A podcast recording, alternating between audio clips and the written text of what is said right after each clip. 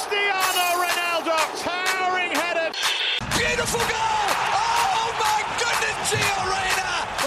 Leo Messi steps up. Messi! He's still going. And Salah for Liverpool!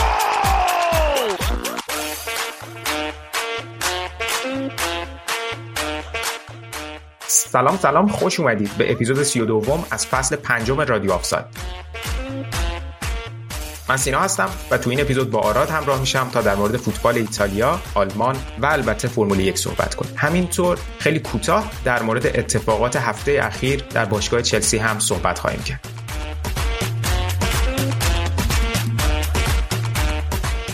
اگر اولین بار به ما گوش میدین باید بگم رادیو آفساید یه پادکست خودمونیه با تمرکز بر فوتبال اروپا که توش تلاش می‌کنیم از زوایای مختلف به مسائل فنی، حاشیه‌ای، پشت صحنه و مدیریتی این بازی زیبا بپردازیم. همینطور گهگاه در مورد وضعیت فوتبال ملی ایران هم صحبت می‌کنیم. رادیو آفساید رو می‌تونین از طریق کست باکس، سپاتیفای، اپل پادکست، گوگل پادکست و بقیه اپلیکیشن های پادگیر گوش بدید. همینطور در توییتر، تلگرام و اینستاگرام هم ما رو دنبال کنین و کانال یوتیوب ما رو هم subscribe کنین که محتوای متفاوتی از پادکستمون اونجا کار می‌کنیم.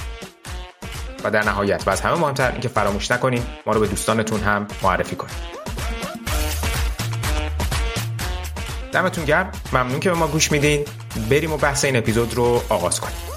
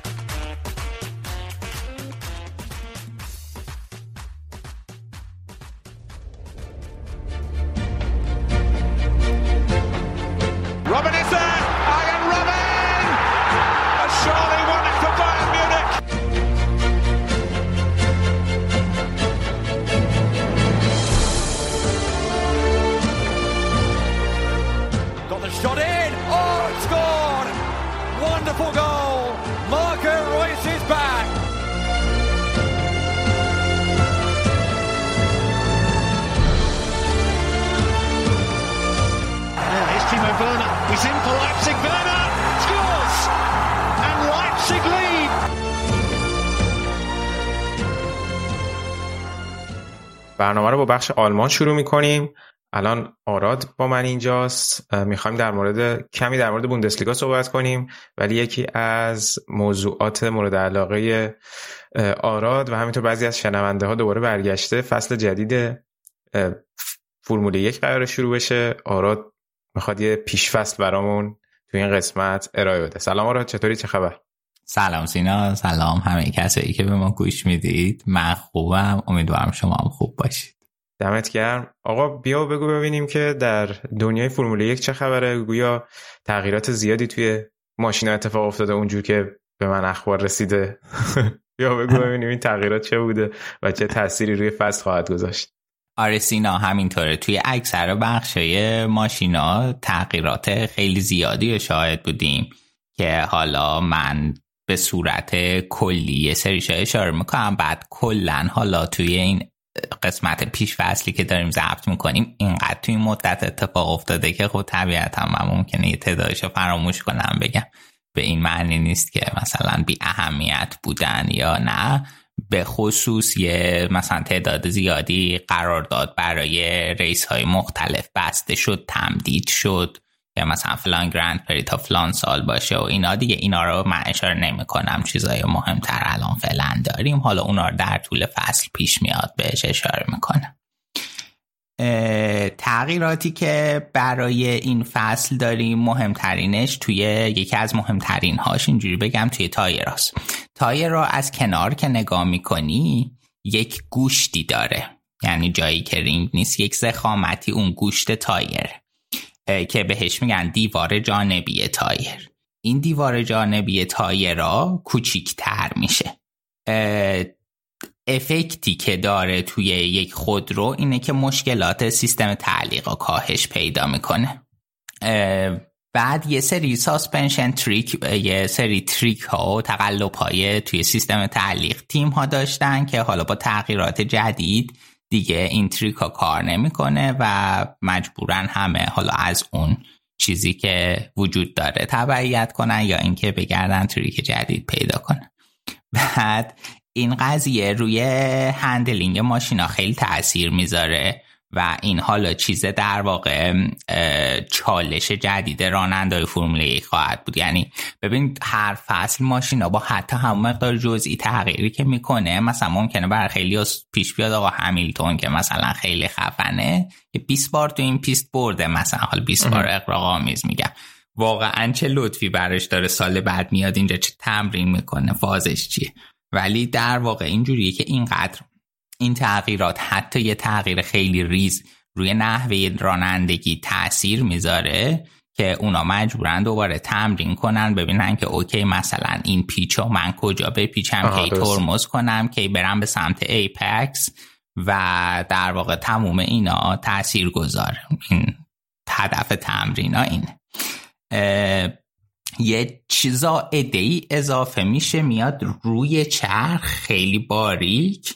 یعنی چرخ بالاش خالی بود. قبلا الان یه زائده ای از سمت ماشین میاد روی چهار چرخ. به این صورت حالت مثلا شبیه گلگیرتور ولی خیلی کوچیکه. که اسمش کاور چرخه. هدفش اینه که clean air یو که از طریق چرخ ای... نه.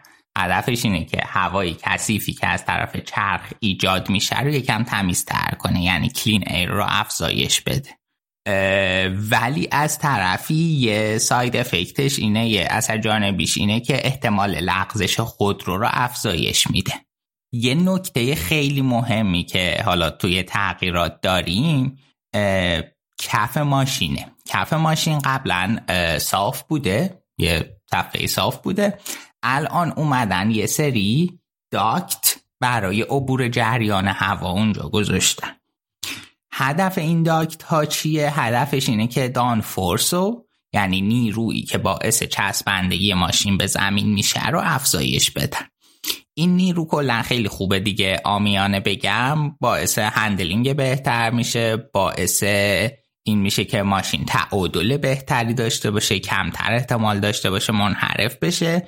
ولی این تونل این داکتی که حالا اضافه کردن یه مشکل اساسی ایجاد کرده که حالا جلوتر بهش اشاره می‌کنم بال جلو و عقبم خیلی تفاوت های اساسی داشتن.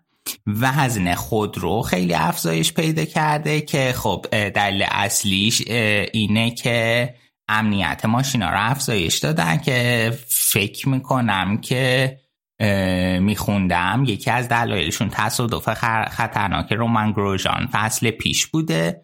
الان هر خود رو باید وقتی از جلو تصادف می‌کنه بتونه 48 درصد انرژی وارده رو دمپ کنه. چه جالب. آره و این باعث میشه که حالا مقدار انرژی کمتری به راننده منتقل بشه و خطر آفرین بشه براش. یه دلیل دیگه افزایش وزن هم همون سیستم چرخ‌هاست که اشاره کردیم عوض شده. نکته مهم که فکر می‌کنم فصل قبلم اشاره کردیم اینه که موتورا تا سال 2025 فریز میشن. deadline ش هم سپتامبر بعد از سپتامبر هیچ تغییری نمی‌تونن بدن. و حالا چون قرار بوده موتورها هم فریز بشن من مثلا میخوندم مثل اینکه فراری ریسک بزرگ کرده و مثلا یه تغییر عظیمی داده که موتورها رو بتونه حالا تا اون سال 2025 قابل رقابت نگه داره با مرسدس و ردبول این یعنی, یعنی الان تغییراتی کلا نمیشه داد تا 2025 آره. این کلا خلاصه تغییرات. okay.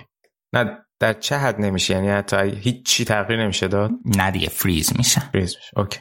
تو همون موتورا رو اجازه داری دوباره عینش رو استفاده کنی. اوکی درست.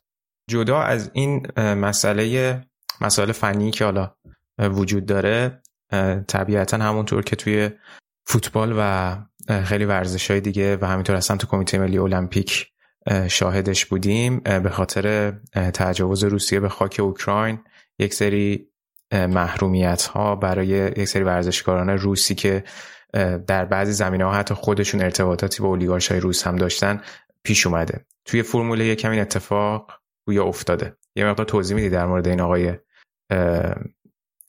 ماسپین مازپین؟ آره. مازپین. آره. مازپین آره. فکر می‌کنم. من تحفظ روسیشو بلد نیستم. فکر می‌کنم مازپینه. ببین این خیلی بازخوردهای متفاوتی داشت. به خصوص حالا توی جامعه ایرانیان فارسی زبانان من می‌دیدم. خیلی همه مخالف بودن با این موضوع. من حال موضع گیری نمی‌کنم که موافقم یا مخالف ولی چند تا نکته جالب در موردش هست. بگو بگو دقیقا چی شده بعد بگو که چطور وابسته چیه. یعنی مال کدوم تیم چه اتفاقی افتاده؟ آها, آها. ماسپین هم تیمی شوماخر بود توی تیم هاس. بعد از وقتی که این اتفاق تجاوز افتاد و اینا همه صحبتاش بود که حالا یه سری اسپانسر روس هم داشتن. خب اونا که هیچی کله شدن و صحبتش بود که همش قرارداد مازپین فسخ میشه یا نمیشه ولی همه مثلا گفتن که خب فسخ میشه و فلان و اینا. در نهایت قرارداد مازپینا فسخ کرد هاست و فرستاد خونشون و راننده ای جایگزینش هم استخدام کرد کوین مگنسن که خب تجربه فرمول یک هم داره. این کلیت اتفاق بود که افتاد. نمی‌دونم حالا کامل توضیح دادم آره, آره، چیزی آره. که مد نظرته. درست خوبه. آره بعد حالا این قضیه که اتفاق افتاد روی پینتو فکر کنم آره اسمش رو یادم نیست همین این آقای فوتبال لیکسه که این اسناد فوتبال لیکس اولین بار منتشر کرد توی یه وبسایتی و اینا.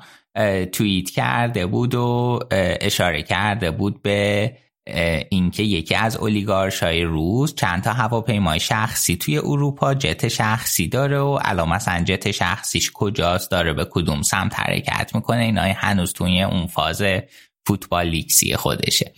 جالبه بدونیم که این اولیگارش که آقای پینتو در موردش توییت کرده بود این چیز در واقع آقای ماسپین بزرگه که در واقع پدر همین ایشون میشه و این, این پسر یکی از این اولیگارش های روسه حالا یک مسئله دیگه ای هم که جالبه بدونیم اون جایی که فصل پیش ما اون سیستم های چرخش سرمایه تو فرمول یک رو بررسی می‌کردیم که تیم ها از کجا پول در میارن. یه روش غیر متداولشون این بود که بعضی راننده ها پول میدن بیان رانندگی کنن. آره درسته. در مورد ماسپین هم همینجوره. فکر می‌کنم که برای هر فصل رقمی بین 5 تا 10 میلیون یورو می‌داده که رانندگی کنه. یعنی قراردادی نداشته که تیم بهش پول بده. قراردادی داشته که به تیم پول بده که بتونه رانندگی کنه اونجا. که اینم در نوع خودش جالبه. می‌خوای پس بریم سراغ موضوع بعدی مربوط به پیش فصل. این داستان این پدیده پورپویزین که برای من توضیح دادی رو برای شنونده هم توضیح بده که یه ویدیو هم فرستادی من دیدم خیلی عجیب غریب بود. این فشاری که به سر راننده وارد میشه موقع حضور توی مسابقه حالا آره تغییری کاری کردن که این این رو کاهش بدن یا ماجرا چیه؟ یه ببین این پدیده کلا حالا همونجوری که توی ویدیو دیدی من یه توضیح هم بدم چون ویدیو اینجا نداریم. مثل اینه که روی یک سری دست انداز با سرعت زیاد بری بعد گردن چه حالتی پیدا می‌کنه دقیقا همینجوره با این فرق که تو داری روی همون جاده صاف حرکت تو می‌کنی نه روی دست انداز. به این پدیده میگن porpoising توی فرمول یک. porpoise گراز دریایی فکر می‌کنم.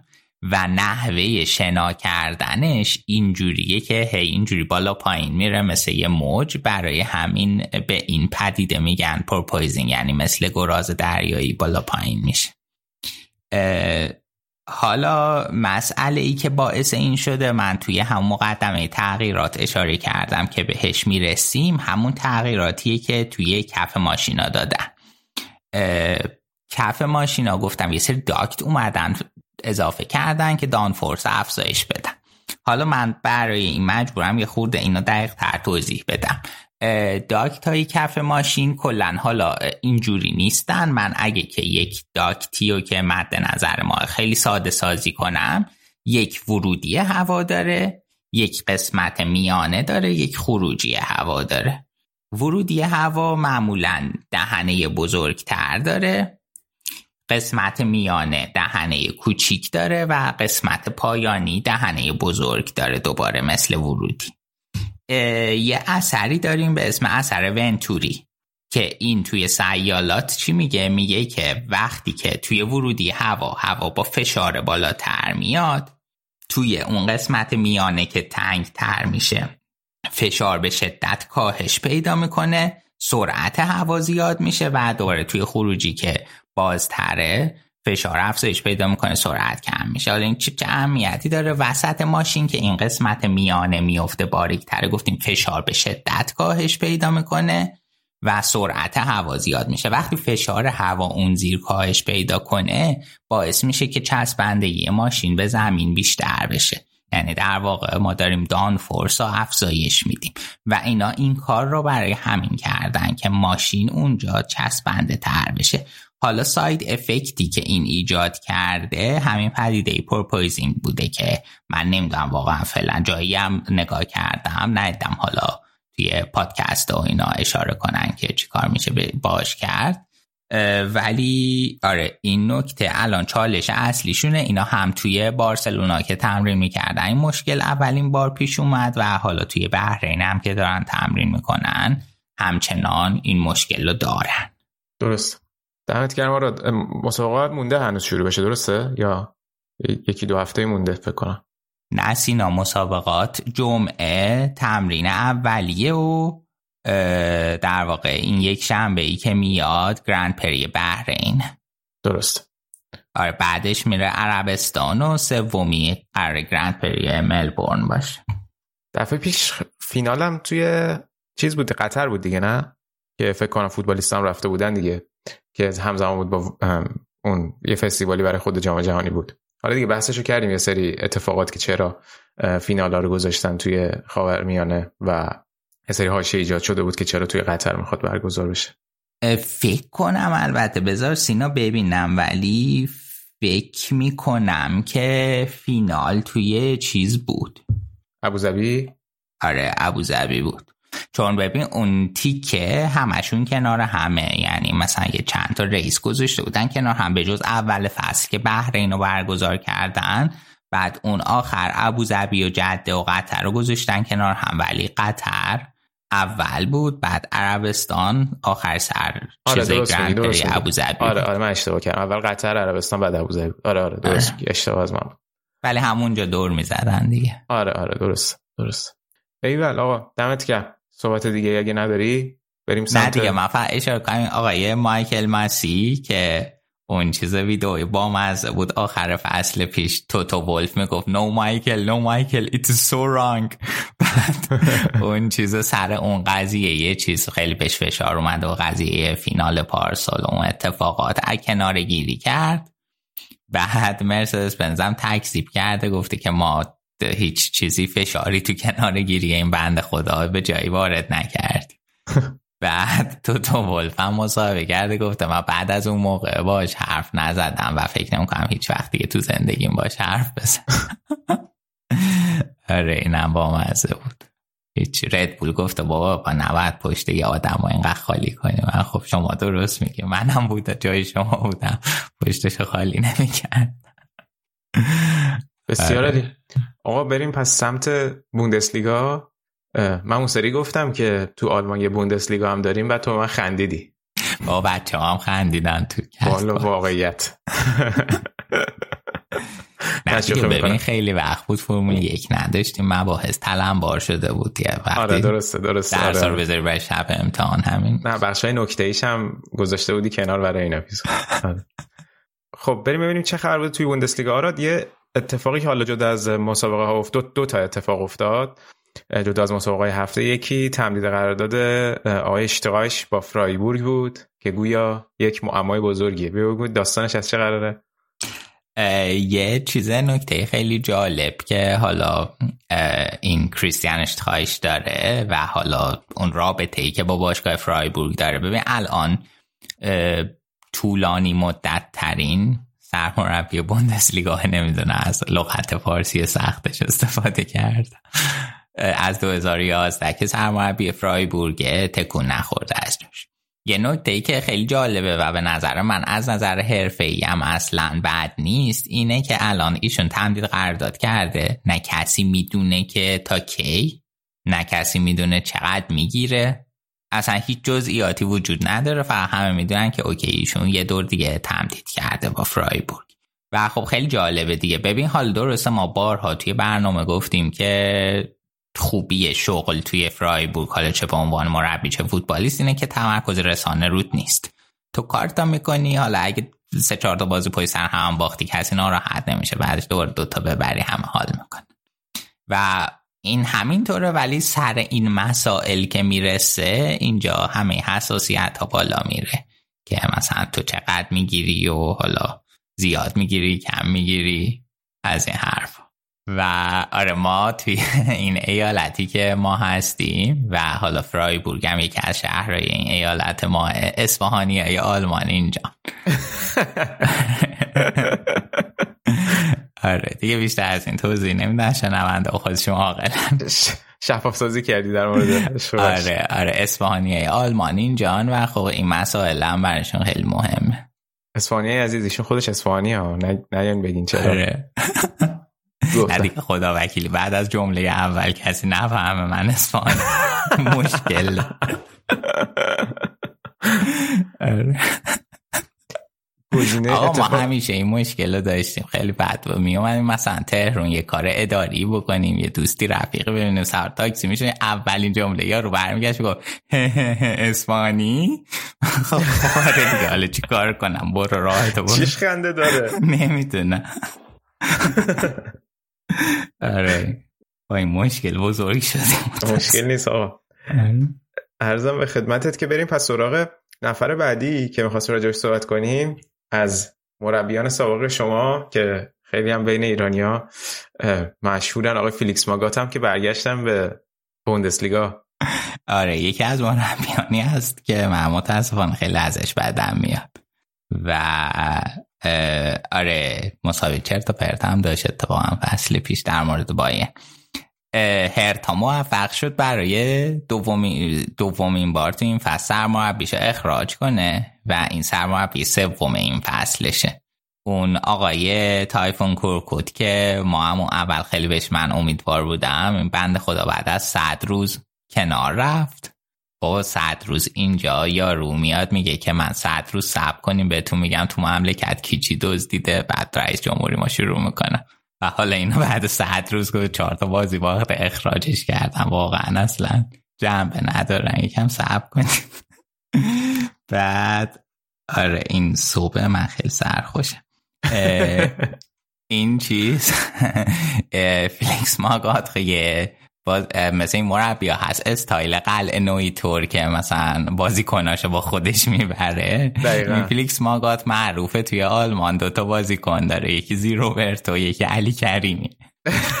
آره علی کریمی هم برد. آره که برده شالی که هست کریمه اونجا. مل نو چی کار می‌کنم بیا شالی کشم بعد حالا یکی توییت کرده و گفته بود کریمی زی روبرتو کجا الان؟ دقیقا الان باید درشون گردونه. جدا از قلنوی استیل علی پروین و پرویز کماسیتور هم یادم داشت. می‌برد بچه ها رو تپای داوودی میدویدن. خیلی روی دویدن و این کارا تاکید زیادی داشت. آره خلاصه. ما رو جالبیه ولی من ازش خوشم نمیاد.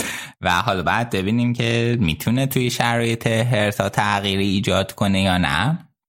با تجربه این حرف که گفتیم ولی خب تجربه خیلی زیادی که توی بوندسلیگا داره و با بازیکنهای بزرگ کار کرده و اینا. بعد ببینیم که موفق میشه چیزی از این هرتا بکشه بیرون یا نه. کاری که خیلی سخت خواهد بود. با تجربه فرمی که از نظر روحی و از نظر ذهنیت داره. من فکر می‌کردم کلا خدافزی کرده بیخیال شده دیگه. فکر کنم 4 5 سال بود کلا سرمربیگری نمی‌کرد جای دیگه. آخرین بار چین بود. آره دیگه ولی مثل چیزه مثل مثلا یوب کس بود. هر موقع بایرن مشکل پیدا می‌کرد زنگ می‌زد الو آره. بیاره اینجا. اون بند خدا هر سری جوک شده بود. می‌گفتن هر سری بایرن سرمربیش اخراج می‌کنه زنش میگه گوشیش خاموش می‌کنه. حالا زنگ می‌زنن میگن بیا. بیا.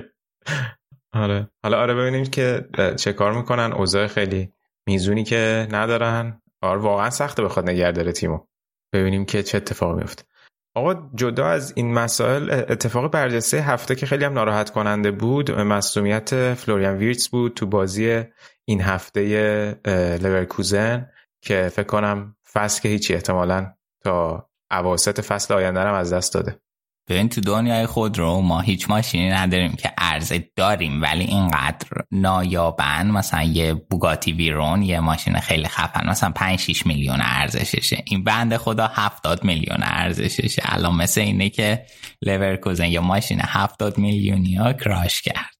و حالا معلوم نیست دیگه این درست بشه. مثال خیلی جالبی نبود ولی خودم می‌تونم. ولی خب همین مثال به ذهنم رسید و خیلی چیز بود. به خصوص اینکه شانس ترانسفر بالاخره داشت این فصل. هرچند هی می‌گفتن نه و اینا ولی خب دیگه قطعا ما می‌دونیم این تابستون ترانسفر نمیشه با ربات صلیبی و این هم همیشه ربات صلیبی این ریسکو داره که بازیکن برمیگرده به اون نقطه ای که بود یا نه. اونم کسی که تلنته ممکنه خود شروع مصدومیت های سلسله واری باشه و کلا کریر فوتبالیشو نابود کنه. و از این جهت خیلی ناراحت کننده بود به نظر من.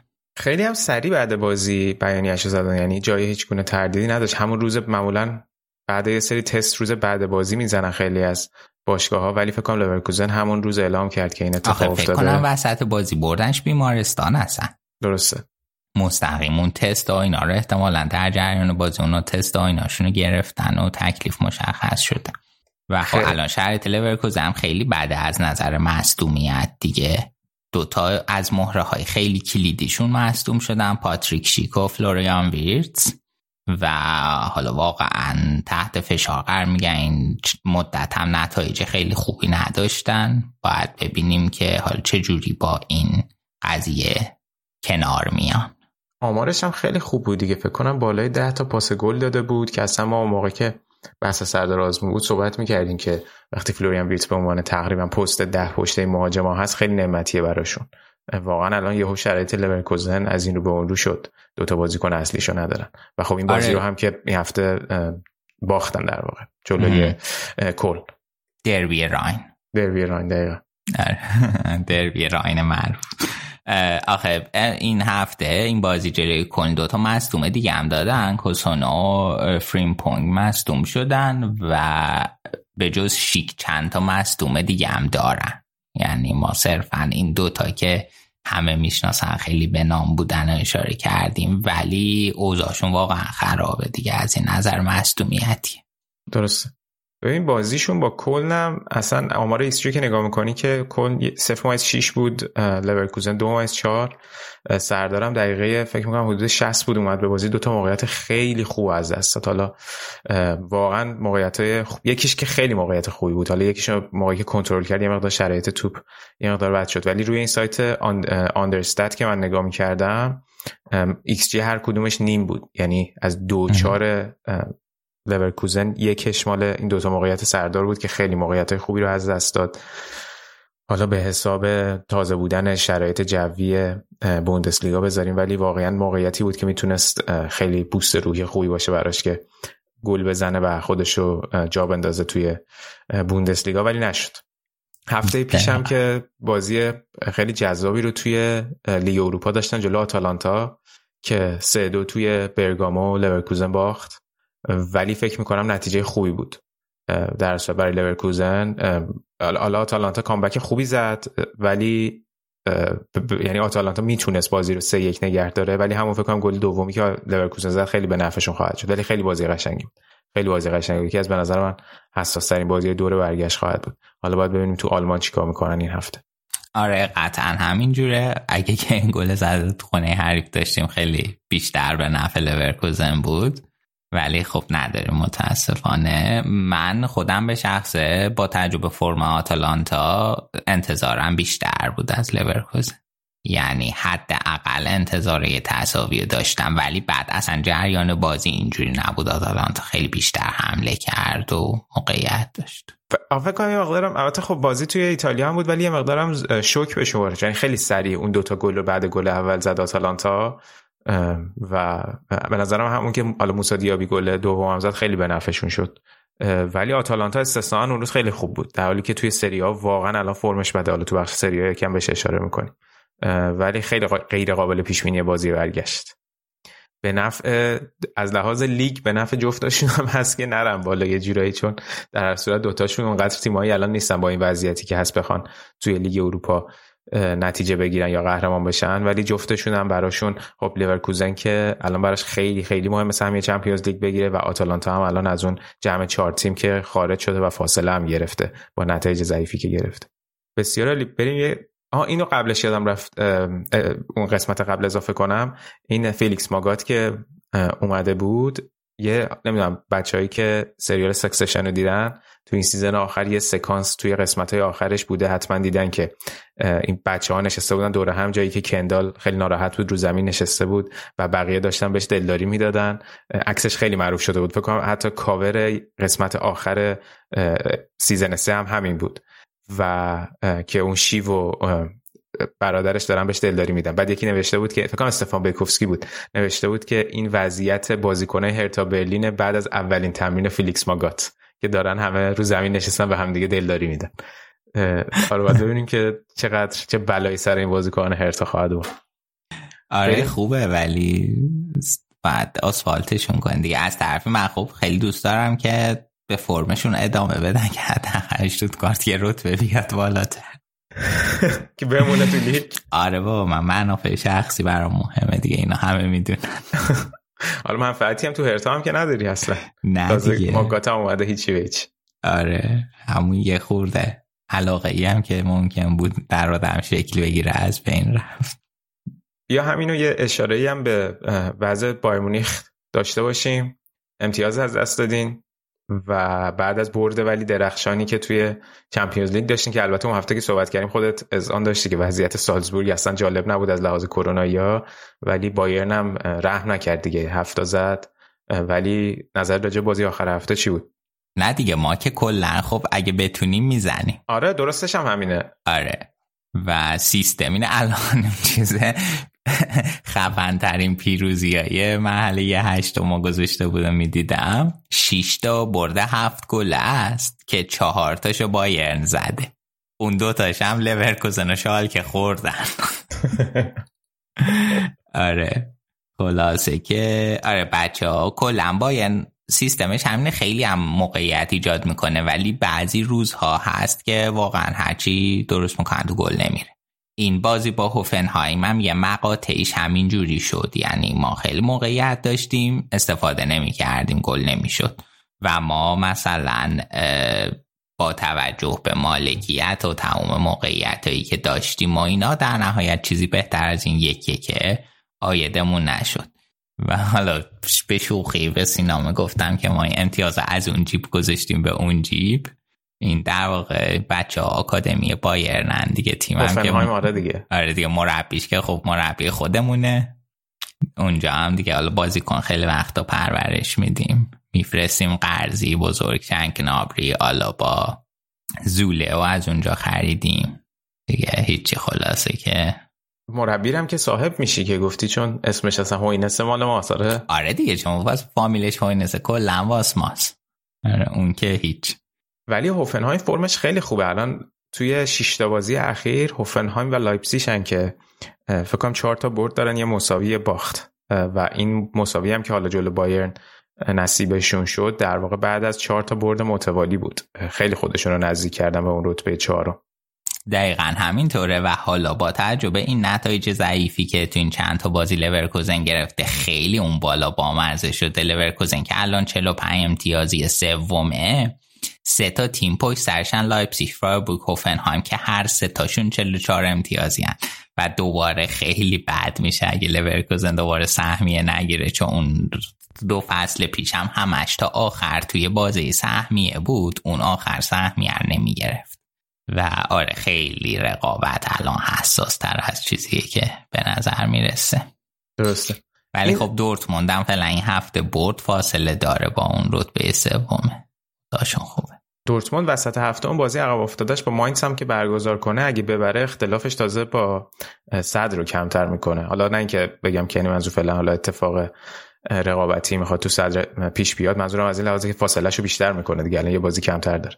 آره ولی این بازیش هم جلوی بیلفلد بازی سختی بود دیگه چون که هوملز و گوره رو که خب می‌دونین چه وزنهای سنگینی اینام تست کروناشون مثبت شده بود بدون این دوتا با بیلفلد بازی کردن و تونستن سه امتیاز مهم بیارن. حالا درست بیلفلد تیم اون آخر جدوله ولی خب تیمای آخر جدول اواخر فصل هم خیلی خطرناکن دیگه. ممکن حالا یه حرکتی بزنن و کار در بیارن. دقیقا. این بازیکن آمریکایی هم که گرفته بودین کریس ریچاردز اونم توی هوفنهایم دیگه. یعنی قشنگ به عنوان چیز استفاده می‌کنین. همون نه تنها آکادمی بچه ها رو میفرستیم فوتبال آره بازی بچه ها رو میفرستین اونجا. آره. اونجا من نمی‌دونم واقعا چرا بقیه رو نفرستادن. یه خورده اون دندون گردیتون رو کمتر کنین همه رو بفرستین یه الان 11 12 تا بازی کنه. خوب داریم که بهشون بازی نمی‌رسه. بفرستین هوفنهایم. دیگه اونام واقعا خوشحال میشن نیاز دارن به بازی کنه با کیفیت. حقوقاشون هم بدی برای شما که فرق نمی‌کنه دیگه. برای شما یه میلیون حقوقی که مثلا یه کسی مثل چه می‌دونم مارک روکا می‌گیره خیلی مهم نیست ولی برای هوفنهایم مهم. بله. واقعا من این سیستم اقتصادی بایرنو دگرگون می‌کنم. خوشبخت میگه میگه چیز هست. میگن خدا خر رو میشناخته که شاخش نداده. اختیار دارین البته. آره. قضیه همونه. بسیار نکته دیگه داری راجع بایر نه سینا جون تموم شد. آها یه چیزی این داستان خودم الان یادم اومد. داستان درآمد چمپیونز لیگ چی بود برای بایر؟ آها نه داستان خاصی که نداشتین. صرفا از این جهت که چقدر این درآمد چمپیونز لیگ رو صحبت کرده بودیم مهمه. اون جایی بود اون اپیزودی که من گفتم در سوپر لیگ آره که مثلا بایرن راهش اینه که بایرن از بوندسلیگا بره اینا. حالا این شپورت اومده درآمدای تقریبی بایرن و این فصل درآورده. ببین حدود 15 میلیون یورو صرفا برای این بوده که تو این فصل Champions League حاضرن. به ازای هر برد تو مرحله گروهی دو میلیون یورو گرفتن نزدیک سه تا. که سهم بایرن شده نزدیک 17 میلیون یورو. بعد به خاطر اینکه رسیدن یه هشتم نزدیک 10 میلیون یورو گرفتن به خاطر اینکه رسیدن یه چهارم نزدیک 11 میلیون یعنی همین الان فرقشون با بقیه اون تیم های آلمانی به خاطر همین دوتا آیتم میشه حدود 20 میلیون یورو. بعد یه چیزی هم هست برای یه پارامتری هم هست برای اینکه توی ده فصل گذشته چقدر توی اروپا حاضر بودن که از اون پارامتر هم حدود 36 میلیون یورو درآمد. بایرن بوده و جمعا 90 میلیون یورو تا اینجا درآمد داشتن. گفتم اون سری اون فصلی که قهرمان شدن 120 میلیون درآمدشون بوده دیگه. حالا هرچی برن مراحل بالاتر اون درآمد هم بیشتر میشه. درست دیگه همه چی پوشش دادیم در مورد بوندسلیگا هفته؟ بسیار عالی. دست درد نکنه آراد به قول علی. که دستتون درد نکنه. ممنون که تا اینجا برنامه گوش دادیم. بریم استراحت بکنیم. برگردیم با بخش سری آ و فوتبال ایتالیا.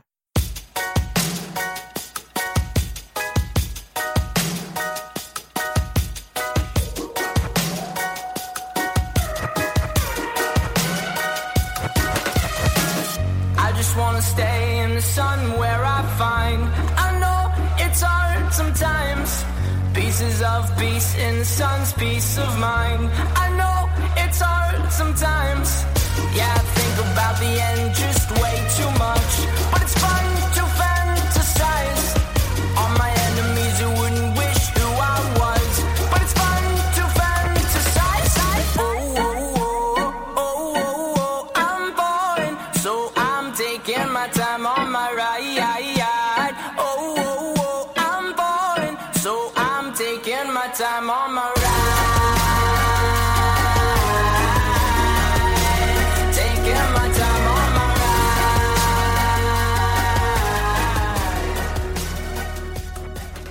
این بخش از برنامه می‌خوام خیلی کوتاه در مورد اتفاقاتی که برای باشگاه چلسی طی یک هفته اخیر افتاده صحبت کنم.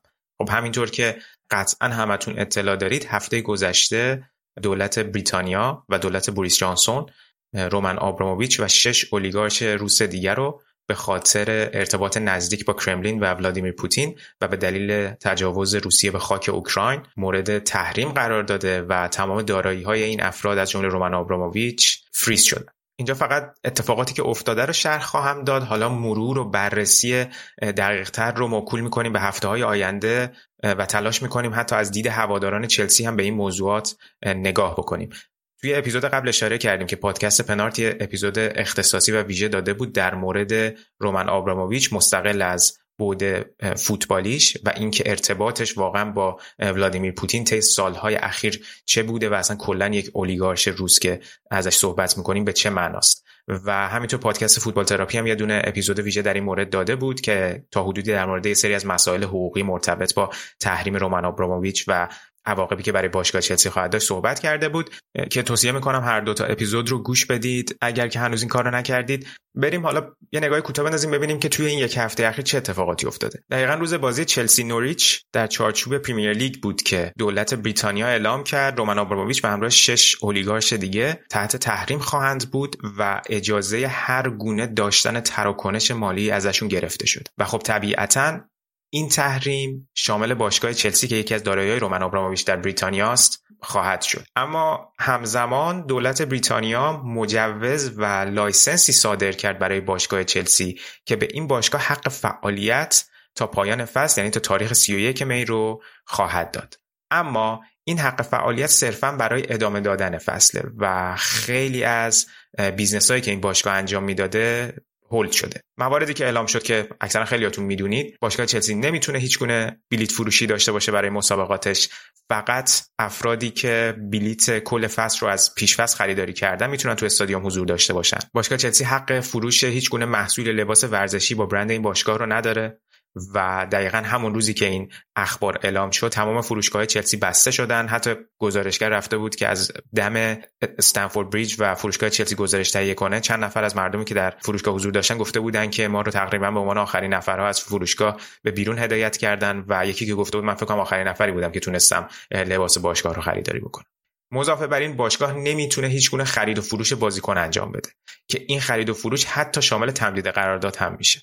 خب می‌دونیم از خیلی وقت پیش که رودیگر کریستنسن و آسپلیکوتا سه تا بازیکن مهم چلسی هستن که قراردادشون در پایان فصل به اتمام می‌رسه و هنوز تمدیدی اتفاق نیفتاده و با این وضع احتمال تمدید کمتر و کمتر هم شده. اما خب در هر صورت باشگاه چلسی مجوز اینو داره تا 31 می بتونه به فعالیت فوتبالیش ادامه بده. اما این فعالیت فوتبالی خودش با یه سری محدودیت طبیعتا روبروست. یه مثال خیلی مهمش اینه که بودجه‌ای که باشگاه چلسی خواهد داشت و می‌تونه خرج کنه برای سفرهایی که برای بازی خارج از خونش انجام میده سقفش 20 هزار پونده این به این معنیه که باشگاه چلسی که همیشه هواپیمای چارتر می‌گرفته برای رفت آمد و همیشه یک شب قبل از بازی به محل برگزاری بازی می‌رفته و در واقع پول یک شب هتل می‌داده احتمالا دیگه نمی‌تونه هیچ کدوم از این کارها رو انجام بده. مگر اینکه مثل بازی مقابل لیل در چمپیونز لیگ تمام خرج ها از قبل انجام شده باشه و مثلا پول هواپیما داده شده باشه پول هتل داده شده باشه ولی از اینجا به بعد حق خرج رو این باشگاه نخواهد داشت فقط تا صف 20000 پوند خرج خواهد کرد. مضافه بر اون خب باشگاه چلسی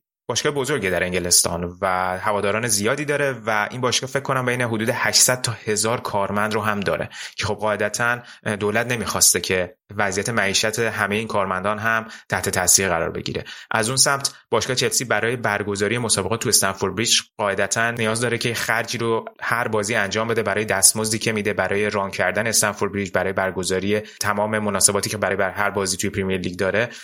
و بودجه اولیه‌ای که دولت به چلسی اجازه داده بود برای هر روز از بازی خرج کنن. چیزی حدود 500 هزار پوند بود که این بودجه رو بعد از اینکه دوباره باشگاه چلسی درخواست دیگه ارائه داد به 900 هزار پوند که میشه حدود یک و دو میلیون دلار افزایش داده. نکته جالب اینه که حتی کردیت کارت هایی که باشگاه چلسی داشته و از طرف بانک بارکلیز هم صادر شده بوده همشون فریز شدن به خاطر این تحریما و قابلیت خرج کردن به وسیله این کارت ها رو باشگاه چلسی نداره. ولی خب طبیعتا باشگاه این مجوز رو داره که دستمزد بازیکناش و حالا کارمنداش رو بده. منتها نکته خیلی مهم اینه که طبق گفته کرن مگوایر توی پادکست The Price of Football کل پولی که باشگاه چلسی باید به بازیکناش هر ماه بابت دستمزد بده چیزی بالغ بر 27 میلیون پونده و اینکه آیا باشگاه چلسی 27 میلیون پوند توی حسابش داره که بتونه از اون خرج بکنه فعلا معلوم نیست. معمولا روند این بوده که اگر که باشگاه مثلا زمانی پولی نداشته حالا مثلا اون پولی که پریمیر لیگ باید به باشگاه پرداخت می‌کرده یا پول جوایزی که به این باشگاه داده می‌شده هنوز نرسیده و باشگاه به اون موقعیتی رسیده که باید حقوق می‌داده خب طبیعتا رومان آبراموویچ اون پول رو پرداخت می‌کرده و به عنوان بدهی ثبت می‌شده که باشگاه چلسی به رومان آبراموویچ باید اون پول رو می‌دادی. و وقتی که پول از منبع دیگه تامین شده پول به رومان آبراموویچ برمیگشت. ولی خب حالا الان همه اینا یه مقداری روشن نیست که به چه صورت تمام این هزینه ها پرداخت خواهد شد و یا واقعا باشگاه چلسی این پول رو داره الان یا نه. یه مسئله دیگه که مطرح شده بود این که آیا باشگاه چلسی می‌تونه پول ایجنت ها و اون کمیسیونی که از قبل باهاشون قرار گذاشته بوده رو پرداخت بکنه یا نه که طبق گزارشی که اومده بود پول ایجنت ها در ماه فوریه پرداخت شده بوده و مشکلی از این بابت نیست. ولی نکته جالب توجه اینه که سالانه باشگاه چلسی حدود 35 میلیون پوند به ایجنت ها پرداخت می‌کنه که این بیشترین مبلغیه که یک باشگاه پریمیر لیگی بابت ایجنت هزینه کرد. پس این هزینه هم از قبل انجام شده و حالا این جزء دغدغه های روزانه مدیران اجرایی کنونی چلسی نیست. طی روزهای اخیر و خب حالا فشارهایی که از سمت‌های مختلف قاعدتا روی اسپانسرهای باشگاه هم اومد باعث شد که اسپانسر اصلی باشگاه چلسی یعنی شرکت تلکامیونیکیشن تری که روی لباس چلسی اون عدد سه هک شده اعلام کرد که می‌خواد ارتباطش و همکاریش با باشگاه چلسی رو فعلا به حالت تعلیق در بیاره. قراردادی که تری با چلسی داره تا پایان سال 2020 تا پایان فصل 2023 است و سالی 40 میلیون پوند هزینه ای که در واقع چلسی از تری بابت اسپانسرشیپ دریافت می‌کنه. همینجور هیوندای که روی آستینای کیت چلسی می‌تونیم آرمشون رو ببینیم هم همچین تصمیم گرفته. البته از اون طرف نایکی که لباسای چلسی رو می‌زنه و یکی دیگه از اسپانسرهای چلسی یعنی تریواگو گفتم با توجه به شرایط ما تصمیم گرفتیم که همکاریمون رو با چلسی ادامه بدیم. حالا حرفی که مطرح بود این بود که چلسی برای بازی با نوریچ و نیوکاسل احتمالاً تری رو از روی لباسش برمیداره ولی با توجه به مجوزی که دولت بهشون داده و طبق قوانین فعلا چلسی این آرم رو نگه میداره روی لباسش. ولی خب شرکت تری اعلام کرده که ما تمایل داریم که هرچه سریعتر این آرم از روی لباس چلسی برداشته بشه.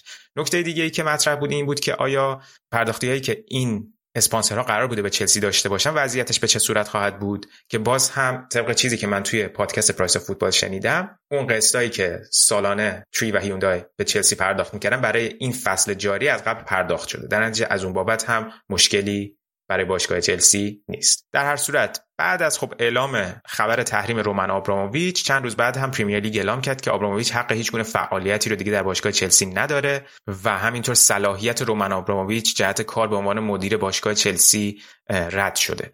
ولی خب طبق اعلام پریمیر لیگ تأثیری این روی روند تمرینات و برگزاری مسابقات چلسی هم نداره که خب این برمیگرده به مجوزی که به باشگاه چلسی تا تاریخ 31 می 2022 داده شده. طی روزهای اولیه بحث این هم شد که با توجه به تحریم ها اجازه فروش باشگاه به رومن آبراموویچ داده نمیشه ولی یه license جدیدی دولت انگلستان صادر کرد که طی اون امکان آغاز شدن روند فروش باشگاه وجود داره و البته باز هم اعلام شده که دولت باید اطمینان حاصل کنه و رومن آبراموویچ هم باید این اطمینان رو بده که بعد از این فروش هیچ گونه سود مالی برای آبراموویچ به همراه نخواهد بود که حالا اینکه جزئیات این ماجرا به چه صورت خواهد بود خیلی روشن نیست. ولی خب شرکت رین شرکت آمریکایی رین در واقع شرکتیه که مسئول پیدا کردن خریدار برای باشگاه چلسی و داره فعالیتش رو انجام میده و احتمالا تا 4 تا 6 هفته دیگه انتظار میره که خریدار جدیدی برای باشگاه چلسی پیدا بشه. درست چند روز قبل از اینکه تحریم ها هم اعمال بشه خیلی خبر بود که یه بیلیونر سوئیسی به نام ویز در واقع به همراه چند شرکای آمریکاییش به دنبال خرید باشگاهی که خب البته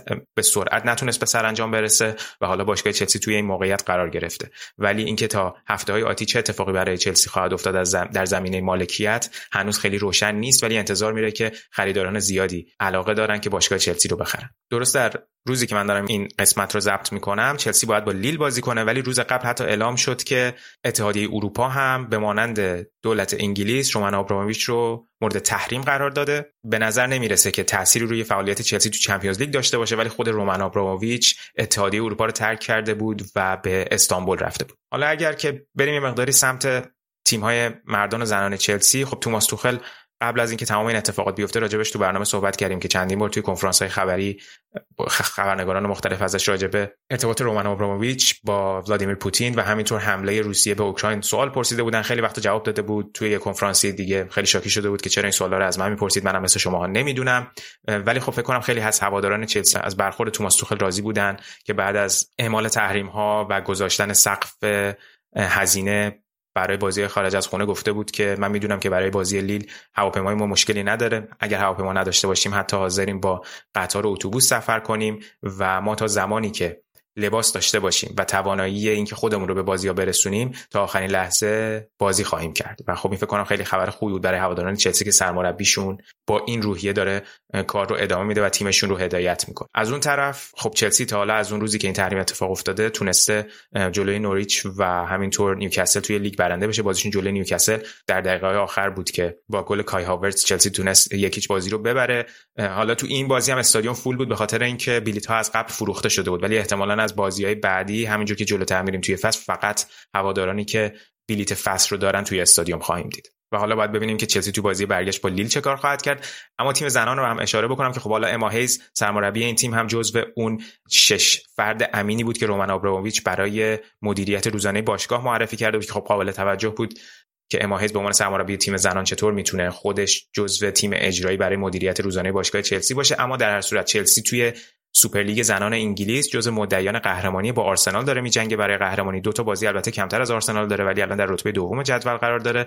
و در هفته اخیر یه بازی خیلی سخت جلوی استون داشت چلسی که تونست با گل دقیقه 92 سامانتا کر روی پاس خیلی قشنگ زچیرا موسوویچ دروازه‌بان این تیم به گل برسه و خوشحالی که بازیکن چلسی بعد از این گل داشتن واقعا قابل توجه بود. خود اما هیز یه خوشحالی عجیب غریب داشت به همراه سامانتاکر و این گل سامانتاکر پنجمین گلش در 69 امین بازیش برای باشگاه چلسی بود که اونو تبدیل کرده به یکی از مهمترین بازیکنان تیم زنان چلسی. این خلاصه بود از اتفاقاتی که طی هفته اخیر برای باشگاه چلسی افتاده. در آخر فقط به یه نکته جالب توجه اشاره کنم. در زمینه بلیت فروشی چلسی توی اف ای کاپ باید مقابل میدلزبرو قرار بگیره و تو زمین این تیم در مرحله یک چهارم نهایی اف ای کاپ بازی بکنه. حالا با توجه به اینکه باشگاه چلسی نمی‌تونه حتی توی بخش هواداران تیم میهمان هم بلیت فروشی داشته باشه از اتحادیه فوتبال انگلیس درخواست کرده بود برای اینکه integrity ورزش حفظ بشه یا حالا می‌تونیم بگیم اصول اخلاقی ورزشی حفظ بشه و چون هواداران چلسی اجازه حضور در استادیوم را ندارن این بازی پشت درهای بسته برگزار بشه. که خب واکنش سنگین باشگاه میدلزبرو رو به همراه داشت و اونها خیلی بیانیه تندی داده بودن که اصلا این کلمه sport integrity و باشگاه چلسی نمی‌تونن توی یک جمله با هم بیان و خب طبیعتا اعتقاد داشتن چرا باشگاه مثل میدلزبرو که حالا رسیده به یک چهارم اف ای کاپ باید از این حق محروم بشه که هوادارش توی استادیوم باشه از اون طرف این مجوز به چلسی داده نشده بود که هوادارانش بدون بلیت فروشی وارد استادیوم بشن. و چند ساعت بعد از این سلسله بیانیه ها اتحادیه فوتبال انگلیس اعلام کرد که چلسی اون درخواستش رو مبنی بر برگزاری بازی پشت درهای بسته پس گرفته و بناست که همکاری بین چلسی اتحادیه فوتبال پریمیر لیگ و همینطور میدلزبرو شکل بگیره تا به یک نتیجه برسن و ببینن که شرایط بلیت فروشی این بازی به چه صورت خواهد بود. یه بودی که این قضیه داره و خیلی راجبش صحبت شده بوده اینه که وقتی که بازیکنان و مربیان این باشگاه ها تحت فشار قرار می‌گیرن آیا کار اخلاقی یا نه؟ آیا اینکه الان هواداران چلسی ملامت بشن بابت اینکه رومن آبراموویچ مالکشون بوده کار درستیه یا نه؟ یک بود قضیه اینه که چرا خود پریمیر لیگ زمانی که این باشگاه داشته به رومن آبراموویچ فروخته می‌شده کاری نکرده. چطور مجوز فعالیت رومن آبراموویچ رو صادر کرده؟ که خب این انتقادها می‌دونیم طی یک سال اخیر از پریمیر لیگ بیشتر و بیشتر هم شده زمانی که گروه PIF عربستان اومدن سهام باشگاه نیوکاسل رو خریدن و پریمیر لیگ مجوز حضور این افراد رو توی این لیگ صادر کرد و به این بسنده کرد که اطمینان داده شده هیچ گونه تصمیم مدیریتی از سمت این گروه عربستانی برای باشگاه نیوکاسل گرفته نشده و پریمیر لیگ نظارت جدی روی موضوع خواهد داشت. دیدیم که طی روزهای اخیر حتی یورگن کلوپ هم توی یکی از کنفرانساش اشاره کرد که این انتقاد متوجه پریمیر لیگ بیشتر تا اینکه مربیان و بازیکنان و هواداران چلسی رو تحت فشار بذاره اینا موضوعایی که جای بحث داره. من فقط خواستم توی این بخش به سلسله اتفاقاتی که افتاده اشاره داشته باشم. و حتما توی اپیزودهای آینده هم سعی می‌کنیم از دید هواداران چلسی به این موضوع بپردازیم که الان فکر کنم خیلی هاشون نامیدن و شرایط خوبی رو باشگاهشون سپری نمی‌کنه و همینطور که پیتر چک گفته بود باشگاه رسما روز به روز داره اوضاش میگذره و هیچ دیدی به آینده نیست. فقط سعی می‌کنن که روزانه مشکلات همون روز رو حل بکنن. و همینطور رصد بکنیم ببینیم که طی روزهای آتی چه اتفاقاتی ممکنه برای باشگاه چلسی بیفته. خیلی ممنون میشم. شما هم نظرتون رو راجع به همه این اتفاقاتی که برای باشگاه چلسی افتاده برامون بنویسین. به خصوص اگر هوادار چلسی هستین نظرتون رو بنویسین و حستون رو نسبت به این موضوع بیان بکنید و فکر می‌کنید که چه آینده ای در انتظار چلسی بریم یه آهنگ گوش کنیم و برگردیم با بخش ایتالیا.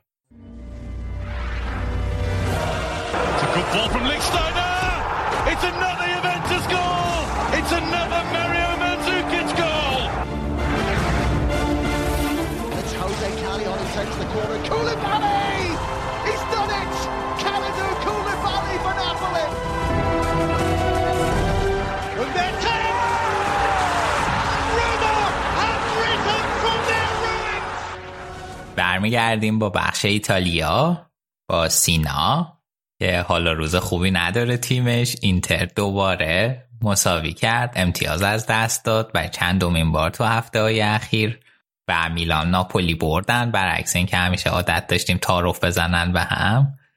یوونتوس هم که فرم خیلی خوبی داره توی این سال میلادی. همه رو برده. نه همه رو برده که نه بیشتر امتیاز گرفته. فکر می‌کنم بین همه تیمای سری آ. و الان رسما وارد کورس قهرمانی شده سینا. اختلاف 6 امتیاز با صدر. دقیقا. و متاسفانه یعنی انقدر که این سه تیم بالای جدول امتیاز از دست دادن و فرم یووه برگشت که فاصله خیلی نزدیک شد. اصلا اگر که اگر اگر یووه قهرمان بشه اسپالتی اینزاگی و پیولی باید قشنگ کنفرانس خبری مشترک برگزار کنن و هوشون کنن. نسبت به این موقعیتی که هر کدومشون از دست دادن. الگری از رگ گردن به شما نزدیکتر است. دقیقا. ببین الان جدول رو نگاه می‌کنی خیلی ترسناک حالا اینتر یه بازی کمتر داره. اون بازی لعنتی با بولونیا رو که اگه سر وقت برگزار می‌شد چقدر از لحاظ روانی می‌تونست کمک بکنه. ولی یوونتوس الان فاصلش با اینتر سه امتیازه.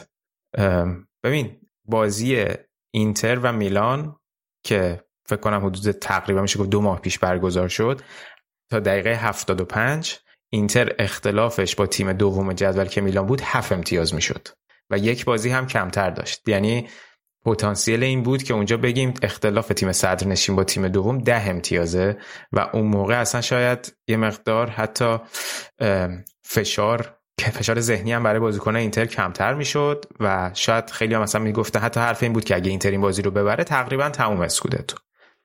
از اون بازی به بعد که اینتر از دقیقه 75 دیگه شکست خورد فقط یک دونه برد اینتر داشته تو سری تو 6 تا بازی اخیر که اونم بازی هفته پیش بود جلوی سالرنیتانا. و الان الان دیگه رسما عقب افتاد. یعنی من الان حداقل خوشحالم دیگه هی ذهنمونی نیست که اگه اون بازی رو ببریم صدریم. دیگه الان حتی همون بازی رو ببریم میلان صدره. دیگه باید از اینجا فصل به بعد یه کاریش بکنیم. اینقدر گفتی بدتی نتی کردی گفتی که میلان که واقعا صدر نیست. ما صدریم یه بازی کمتر داریم. برنامه ها مزخرفه و اه و پیفه و اینا. اگر ما صدریم. آره دیگه خب حالا که دیگه, دیگه, نیستین دیگه. الان دیگه حد... الان که معلوم آره. نیستیم بازی که برگزار بشه همون بهتر نباشیم که بگیم آقا ما نیستیم. هی این پس ذهن نباشه که یه بازی کمتر داریم با این وضعیت. بسیار عالی. بیا حالا این بازی این هفته رو از میلان امپولی شروع کنیم که میلان تونست یکیچ ببره. آره میلان تونست امپولی رو با یکیچ ببره. توی سنسیرو هم بود این بازی. و خیلی برده مهمی بود.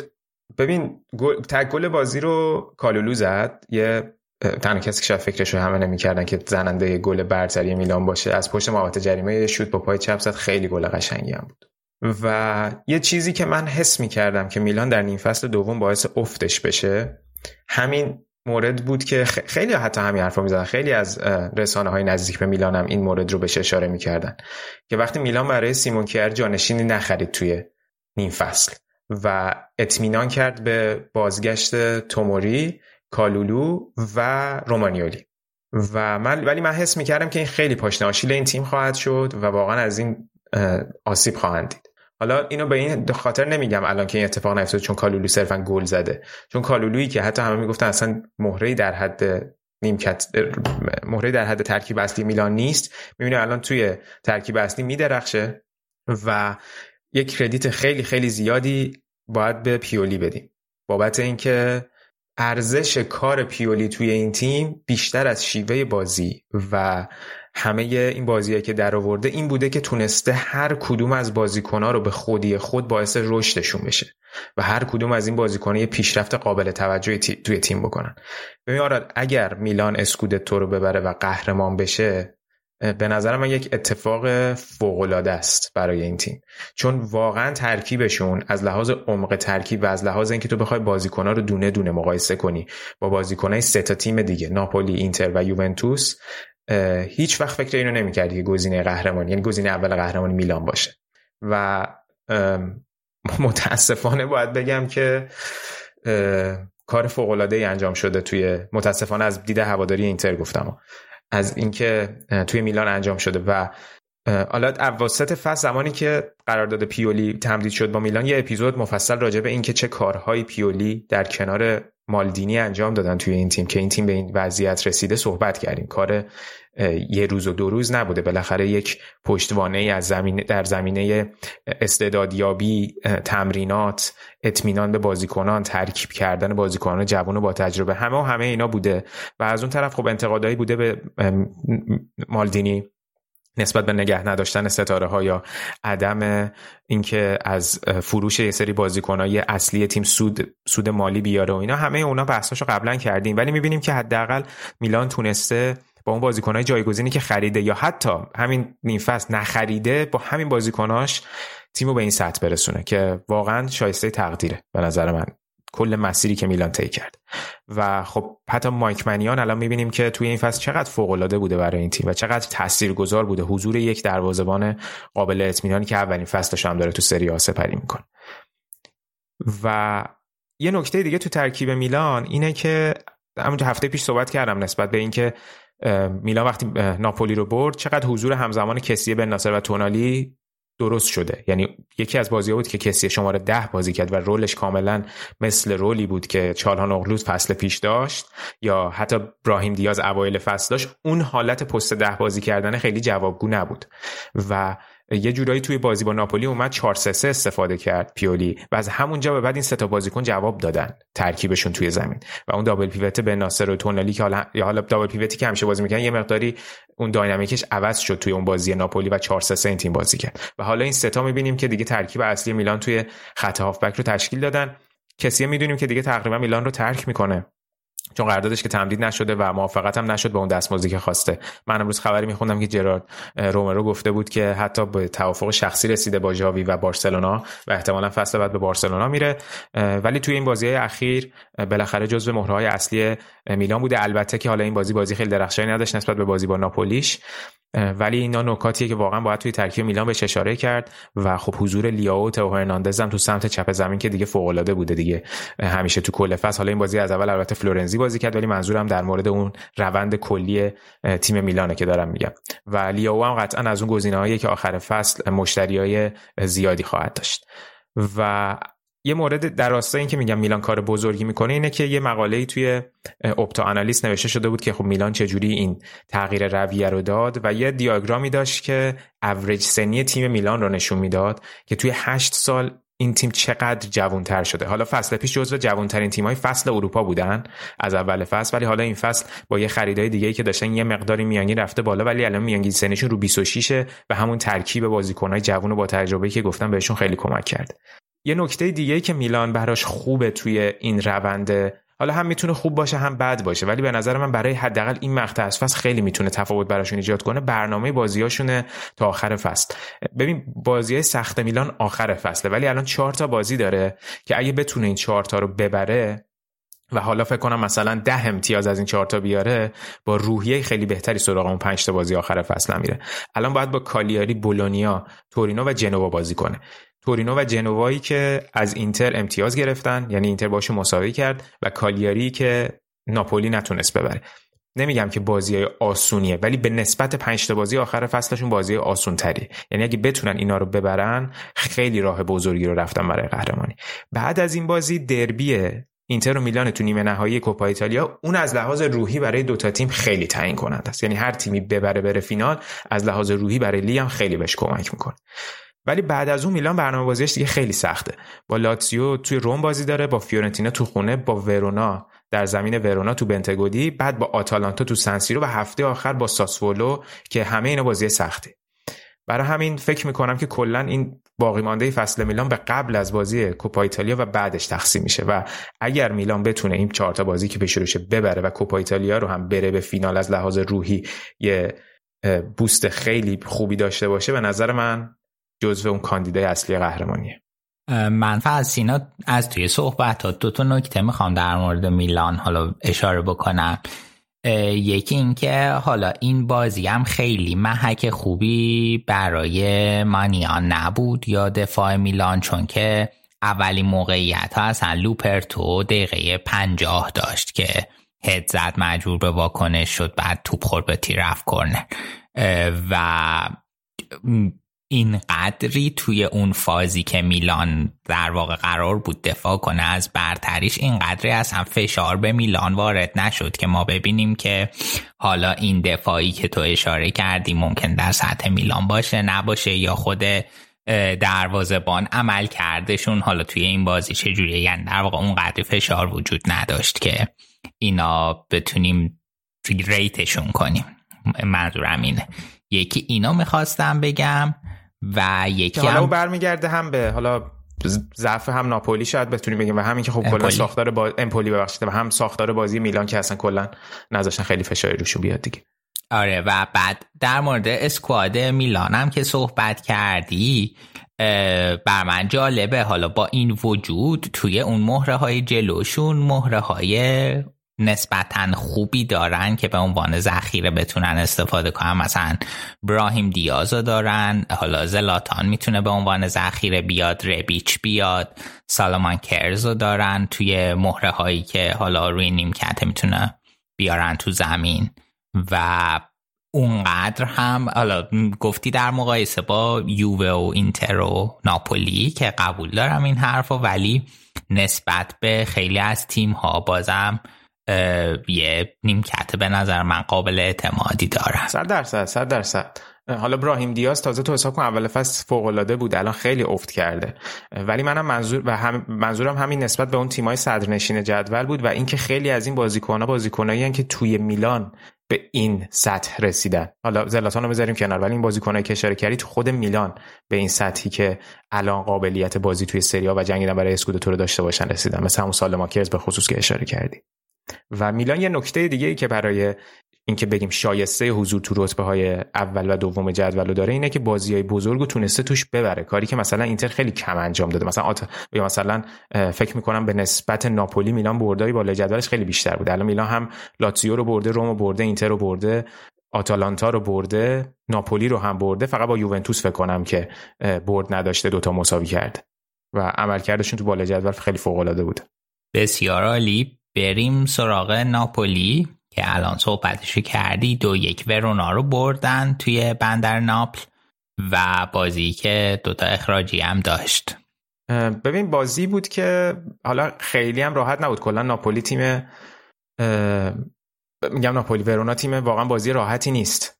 جلوش بازی کردن و بازی توی ناپولی نبود راست میگه آره آره آره, آره. آره. بازی توی بنتگودی زمین ورونا آره. آره. من شک کردم. آره برای همین میگم بازی بازی سختی کلا جلوی تیم ایگور تودور بازی کردن. سخت تیم خیلی خوبی داره این فصل. اخراج هم عجیب غریب بود. حالا آخر بازی اتفاق افتاد. ایگور تودور سر یکیش هم خیلی شاکی بود. یکیش هم که با هند بود.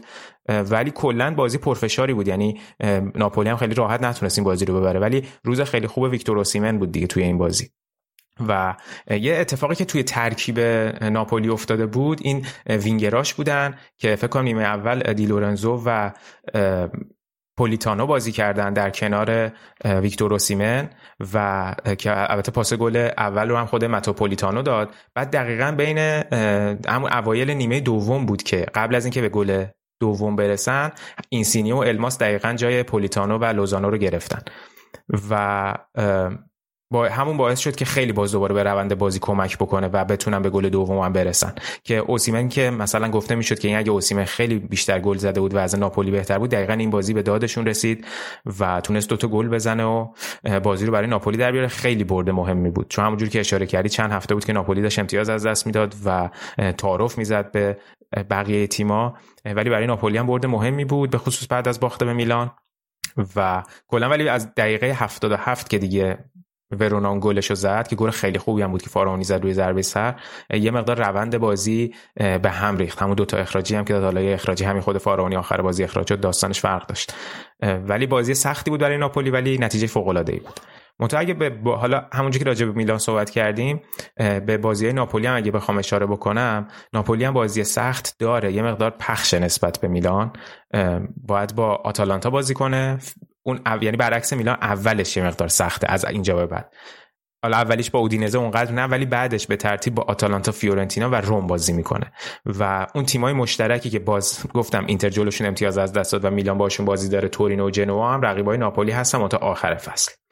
در نتیجه تورینو و جنوا تا اینجا که نقش خیلی مهمی ایفا کردن تو امتیاز گرفتن از اینتر. حالا باید ببینیم که اون تیمایی میشن که سرنوشت قهرمانی رو رقم می‌زنن جلوی میلان ناپولی یا نه.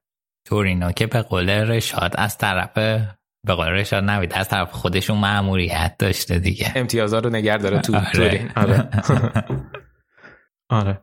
حالا من این همه یه مقداری راجع به این که گفتم میلان شانس اول قهرمانی نسبت به این روند گفتم دیگه وگرنه که خیلی نزدیکه بین همه. یعنی کماکان ناپولی هم ناپولی اینتر و یوونتوس هم نباید از اون رده خارج کرد ولی روند میلان روند خیلی مثبتی بوده. یه دو سه تا بازی امتیازهای عجیبی از دست دادن مثل اون بازی با سالارنیتانا که می‌تونستن اختلاف بیشتر بکنن. ولی کلا فصل سری خیلی سخته. تو نیم فصل دوم به خصوص این تیمایی که برای نیافتادن میجنگن وقتی تو نیم فصل تقویت میشن خیلی فاصله ها رو کمتر می‌کنه. یعنی من همیشه شاکی بودم که خیلی وقتا این فاصله های تیمای ده تای اول با ده تای دوم خیلی زیاده توی سری آ.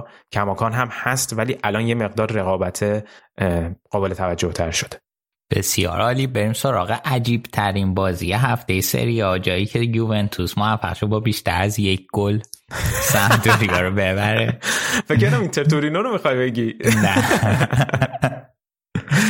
آره واقعا سورپرایز شدیم. سه گل زدم به سمتوریا آره دقیقا. آخه اولیش هم گل به خودی بود اون الگری برنامه ریزی نکرده بود. آره از همون پنالتی رو برنامه ریزی کرده بود. از دستش طرف گفت ای بابا باید همین الان بریم دفاع کنیم. برد خوبی بود. این سمپدوریا هم اوضاعش اصلا خوب نیست تو چهار تا بازی اخیرشون که برد نداشتن و جزو یکی از کاندیدای سقوطن. البته یه مقدار فاصله دارن هنوز ولی کماکان خطر سقوط رو حس می‌کنن. حالا همینجور که اشاره کردی تو این بازی هم تونست یوونتوس 3 یک ببره.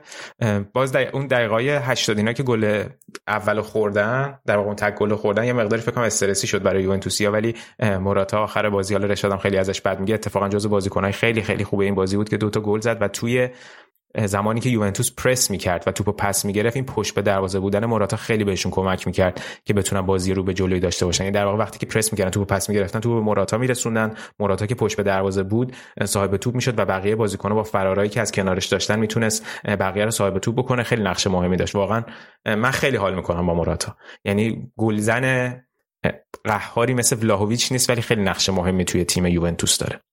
تو این بازی هم ولاهویچ از اول بازی نکرد. خب یوونتوس بازی خیلی مهم جلوی ویارال داره بازی برگشت که حالا بعد از اینکه ما با این اپیزود رو میدیم بیرون اون بازی برگزار میشه و خیلی برای فصل یوونتوس مهمه چون همیشه مثل همیشه خب دوست دارن قاعدتا توی چمپیونز لیگ پیش برن. ولی همینطور که اشاره کردی یوونتوس این بازی رو 3 1 برد و روند فوق العاده رو ادامه داده. یه نکته ای که هفته پیش صحبت کردیم به خصوص اون اپیزودی که سپهر بود و راجع به این موضوع که حضور همزمان آرتور و لوکاتلی چقدر می‌تونه به یوونتوس کمک کنه. حالا البته اون ترکیب کماکان یه جوری ترکیب 4 4 بود. بازم ربیو داشت چپ بازی می‌کرد و حضور آرتور و لوکاتلی باز وسط زمین بود. یعنی با حضور مثلا دنیس زکریا نبود. اون چیزی که حالا خیلی دوست دارن اتفاق بیفته. ولی من راجع به نقش آرتور توی بازی طولی یوونتوس پیش بردن توپ صحبت کردم. یه ویدیویی ولی از این بازی دیدم. بازی یوونتوس سمپدوریا مختص لوکاتلی که چقدر وقتی که یوونتوس حالا با اون structure چهار دوش اون جلوی زمین تلاش می‌کرد که سمپدوریا رو تحت فشار بذاره و build-up اونا رو یه مقداری تبدیل به build-up ریسکی بکنه. نقش لوکاتلی چقدر توی رهبری این شیشتا بازیکن مهم بود. ببین یه راجع به یه موضوعی تو طول فصل صحبت کردیم یه رشته توییتی هم هست که بکنم این ور اونورم گذاشتیمش. خیلی از رسانه ها بهش پرداختن که یادم نیست خاطرم نیست کسی که نوشته بود از ژورنالیست خارجی و کسی فکر مربی فوتبال بود خودش. یه سری ویدیو گذاشته از بازیکنان برجسته مثل ژاوی، اینیستا، لمپارد که چقدر توی بازی اطرافشون رو اسکن می‌کنن و چقدر آگاهی محیطی دارن به اطرافشون نه فقط لزوما زمانی که صاحب توپن بلکه قبل از اینکه توپ بهشون برسه یا در زمانی که دفاع می‌کنن. این توی لوکاتلی خیلی دیده میشه. توی این ویدیویی که گفتم دیدم دقیقا به این نکته اشاره کرده بود که وقتی یوونتوس داشت پرس می‌کرد لوکاتلی خیلی خوب اطرافش رو اسکن می‌کرد و به بقیه بازیکنها دستور می‌داد که چه کار بکنن چه جوری این استراکچرشون حفظ بشه.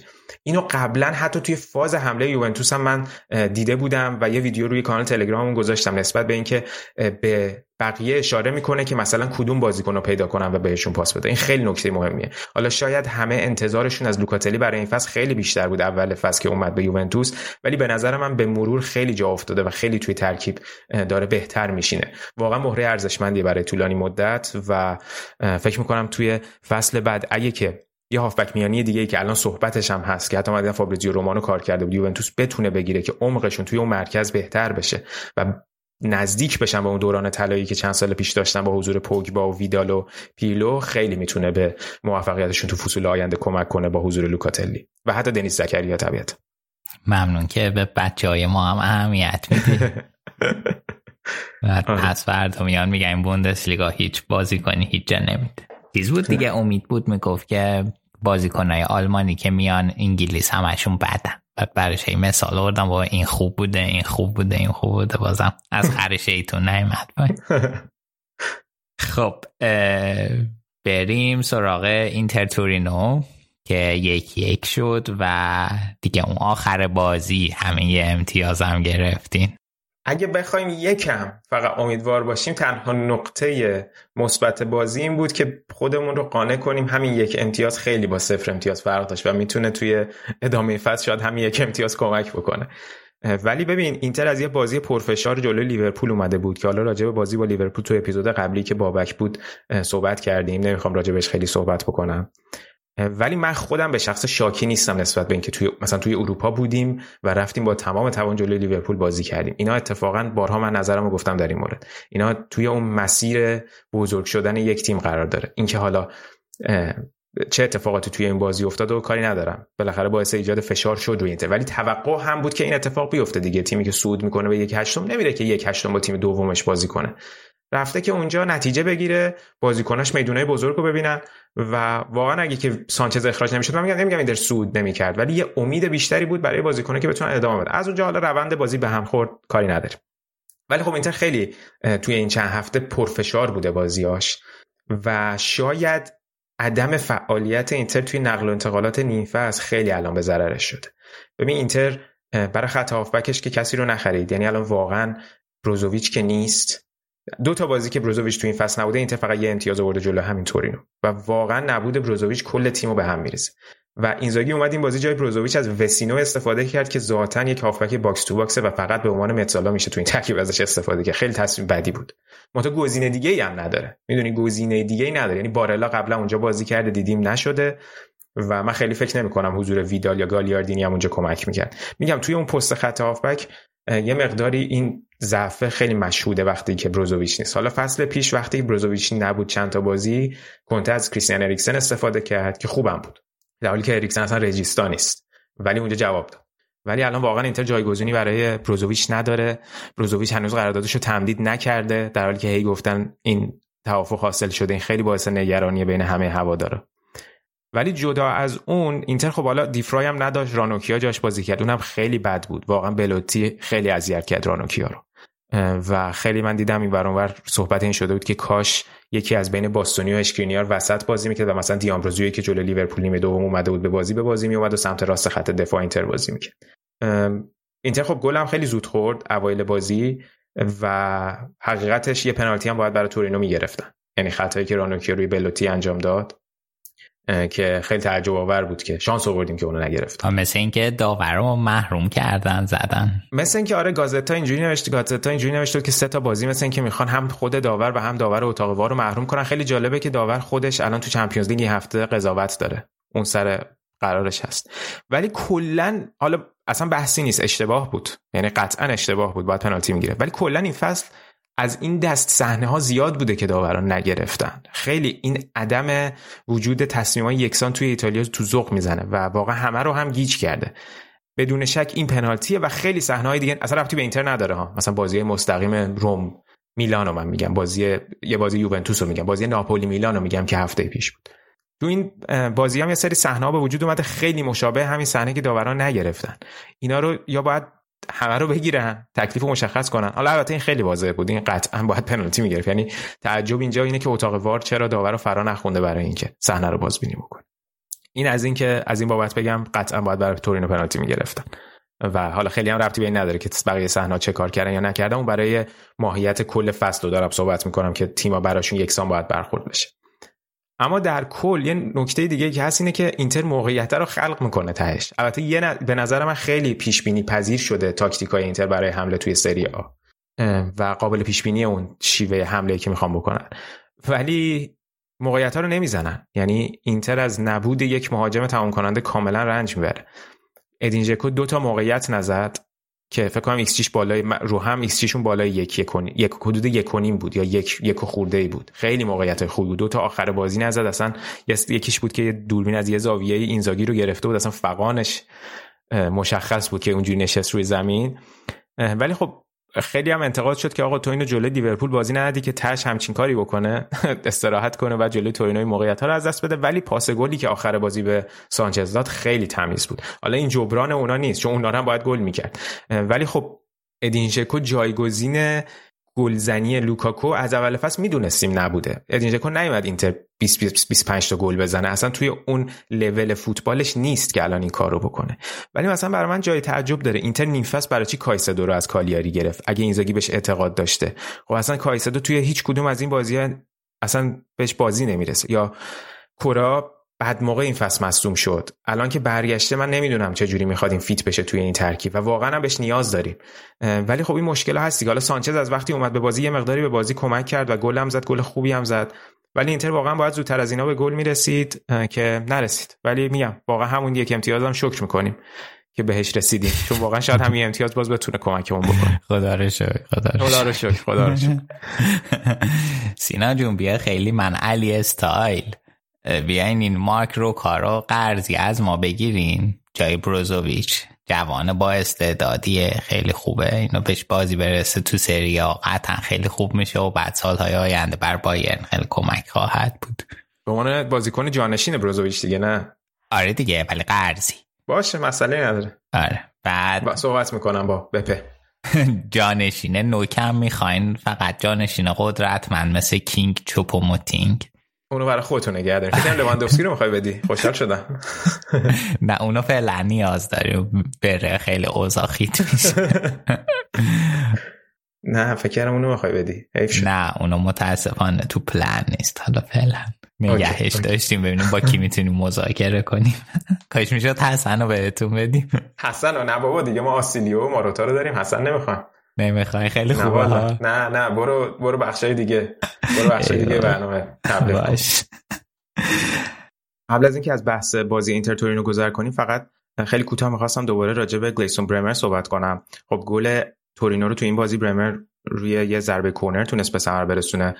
تو اپیزودهای قبل راجع به این مدافع تورینو مدافع برزیلی تورینو من زیاد صحبت کردم فکر کنم. مدافعی که از سال 2018 از برزیل و از اتلتیکو مینیرو به تورینو اومد و احتمالا توی فصل نقل و انتقالات پیش رو یکی از گزینه های مهم بازار نقل و انتقالاتی اروپا خواهد بود. راجع به بازی برمر جلوی یوونتوس و همینطور کلا جلوی دوشان ولاهویچ تو بازی مقابل فیورنتینا صحبت کرده بودم که چه عملکرد فوق العاده از خودش به جا گذاشته و ولاهویچ توی این چند تا بازی که مقابل برمر بوده کمترین ایکس جی رو تونسته از خودش به جا بذاره. توی این بازی هم با وجود اینکه حالا اشاره کردم که چه موقعیتهایی رو ادین ژکو از دست داد و حالا گلم که اینتر دقایق آخر زد که شاید برمر روی اون صحنه می‌تونست بهتر عمل کنه ولی بازی خیلی خیلی خوبی داشت برمر حالا مستقل از اینکه اون گل هم به ثمر رسوند. و خیلی خوب تونست زهر خط حمله اینتر رو تا حدودی بگیره. به حال با وجود اینکه فشار روی دروازه تورینو زیاد بود و طبیعتا چند تا موقعیت هم خلق شد و کلا خب از لحاظ آماری هم بخوایم نگاه کنیم توی کل فصل بر اساس آمار سایت اف بی رف برمر بیشترین قطع توپ بیشترین دفع توپ و بیشترین بلاک رو از خودش توی سری ها به جا گذاشته. همینطور توی سایت اپتا انالیست اگه برین و آمار بازیکنهای سری ها رو نگاه کنید حتی توی فاز بازی سازی هم برمر از عقب زمین جزو بهترین بازیکن است یعنی سیکونس هایی که در واقع اون بیلداپ های تیم آغاز میشه از سمت برمه اتفاق میفته و جزو بهترین دفاع های حتی اروپاست از لحاظ این آمار. 24 سال سن داره و خیلی امیدواره که بتونه با برزیل توی جام جهانی سال بعد بدرخشه. خیلی همینجور که گفتم مشتری خیلی زیادی خواهد داشت. یکیش همین اینتره که طبق خیلی از منابع خبری گزینه اول خط دفاع اینتر تو فصل بعد برمر هست و حتی بعضی از خبرنگارا گفتن که توافق حاصل شده. فقط سر مبلغ هنوز باید دو تا تیم به تفاهم برسن که البته یه چند تا دیگه از ژورنالیستا این ادعا رو رد کردن. فابریزیو رومانو گفته هنوز هیچ تفاهمی حاصل نشده. و من البته فکر نمی کنم که اینتر خیلی کار راحتی داشته باشه چون حتی حرفش بود که سری سکاوت های منچستر سیتی لیورپول و تاتنهام هم طی روزهای اخیر به ایتالیا رفتن تا بازی برمر رو از نزدیک تماشا کنن. در نتیجه فکر نمی کنم کار اینتر راحت باشه. ولی قطعا گزینه خیلی خیلی مهمی برای تیم های فصل بعد سریا خواهد بود. و به جز اینتر یوونتوس هم فکر می‌کنم علاقمنده که به برمر رو بتونه به خدمت بگیره. حتی آمار گلزنی برمر هم خیلی قابل توجهه. از سالی که به تورین اومده یعنی از سال 2018 11 تا گل تونسته به ثمر برسونه که این بهترین آمار بین پنج لیگ برتر اروپایی که یه دونه مدافع وسط تونسته از خودش به چه بذاره و 11 گل به ثمر برسونه. حالا باید ببینیم که مقصد این بازیکن برای فصل بعد کجا خواهد بود ولی درخشش فوق العاده ای داشته تو این فصل. میشه این ادعا رو کرد که بهترین مدافع فصل سری آ بوده. آقا این چقدر احتمال میدی که همون همیشه که قهرمان سری آ بشه؟ ما همون همیشه گیم الان نه دیگه یه بار قهرمان شدیم. کجا همون همیشه ما الان قهرمان ایتالیا ماییم.